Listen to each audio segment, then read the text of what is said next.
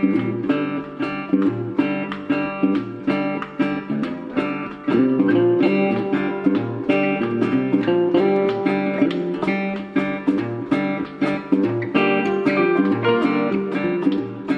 Welcome to the Live to Shoot podcast. My name is Jeff Dowdle, and I've been a licensed firearm dealer for the last 16 years. In this podcast, we talk about all things related to Second Amendment, anything else going on in the news, or some story from my personal life. So, welcome, welcome, welcome.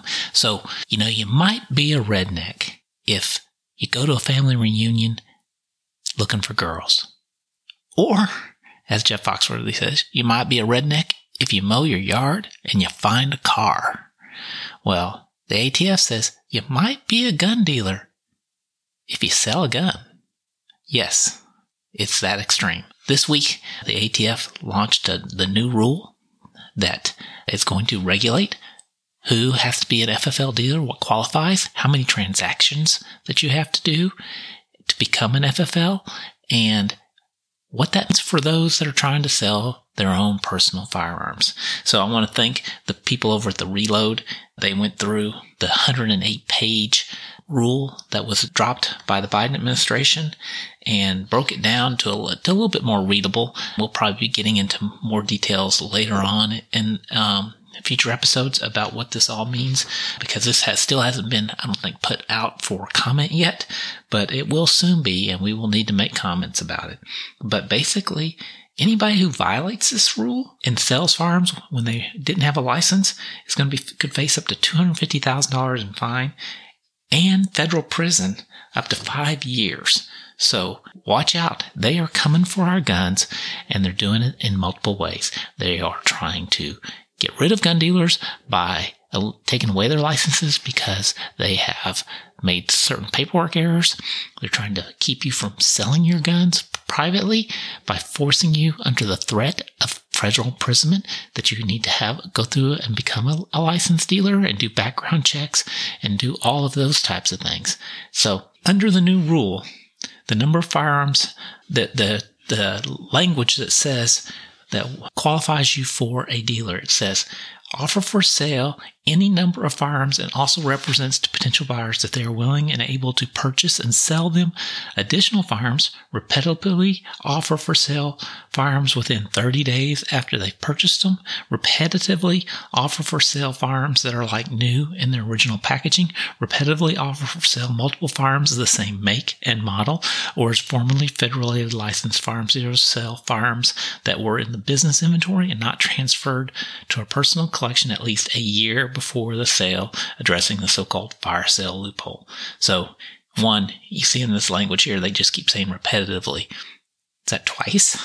Is it three times? Well, we'll get into that too later. And all this was put into place because of the Bipartisan Safer Communities Act, which my Senator John Cornyn was instrumental in getting passed. And so now he's given the power to the ATF to do this. And so the reload reached out to every senator who voted for it, and only two came back with a response. And he said this language is tailored towards individuals regularly selling firearms, selling guns to strangers with the predominant motive of making money through a side business, like the person who sold the Midland shooter his weapon, and is drafted in such a way that prosecutors will need to prove more specific intent on the part of the unlicensed seller. In regards to the administrator's specific proposal, his office said that the Biden admin should expect for this rule to be struck down because it is unconstitutional. So, he said they've gone too far. Senator Joni Ernst said any efforts to move beyond the previous boundaries for licensing would go against Congress' intent. President Biden is twisting the law to fit his liberal gun grabbing agenda, her office told the Reload. Yeah. Surprise, surprise, surprise. You give them an inch and they take a mile. And we knew this when you allowed this to come in. And so that's one reason why in Texas, John Cornyn has to go. In this proposal, the law, the definition also includes anyone who sells an illegal gun, anyone who spends more than their reported taxable gross income during the applicable period of time on guns they buy to resell or repeatedly sell guns. So they're saying you, anybody that sells buys more than what your gross income is.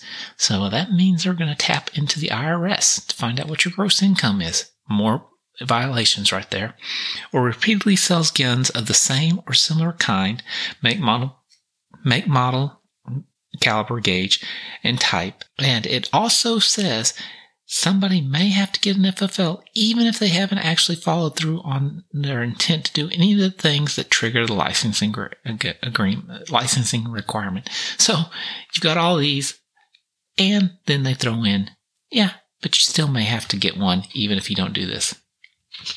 It's typical ATF. They never want to tell you what their specific rules are. They're always going to be very vague, but they're coming for our guns. And the ATF also asserts that Americans who sell gun, use guns and don't specifically fall into any of the categories that is outlined in its rule could still be pursued for dealing guns without a license under some circumstances. The agency did not elaborate, elaborate on what those circumstances are. So, again, as I said, they're coming for our guns. They want them. They have always, and they're using any means possible to get them. And that means they're shutting down dealers. They're forcing people to become dealers so then they can actually, or uh, actually, they don't really want them to become dealers. They wanted to put them in prison and fine them so that people stop selling guns altogether. That is what their ultimate attempt is. And then in this whole process, they're going to be forcing everyone to go through a 4473. They're going to be finding out who has all the guns. They're creating a list. They're going to be coming to get them. That is their operation. That is all the steps in their plan. And all of this is unconstitutional. When you look at the Constitution, one, we have the Second Amendment. Two, when you look at the 17 things that the Constitution said that Congress could do, none of this is in the Constitution. None of our administrative state. There is nothing in there that says that they can regulate the sale of firearms. There's nothing in there. Now, just like there is nothing in there that says that, they, that we have a board to pers- enforce free speech. Now they tried it. They tried it a few years ago with the disinformation department or group or whatever that was that quickly got disbanded when people actually figured out what they were trying to do, and that was to actually control free speech. But the ATF has been around, they've allowed it, and now they're getting further and further down the line of using the ATF again to violate all of our Second Amendment rights. So we're going to be watching this. When the comment periods are ready, I'm going to be telling you because this is unlawful. This is unconstitutional. The fact that they're going to tell you how to handle your private sales of firearms and they're going to be using it as a way to come down and shut down our Second Amendment and and uh, further restrict our ability to buy and sell guns. This regime is out of control. We have to end it. And in every podcast I've said, the man that's going to do it is Donald J. Trump. So keep pushing for him in the primary. And he is the one that's going to, to eliminate this administrative state. We have to stop these crazy leftists that want to sh- control everything through the government. Thank you. Have a happy Labor Day as we celebrate Labor Day tomorrow.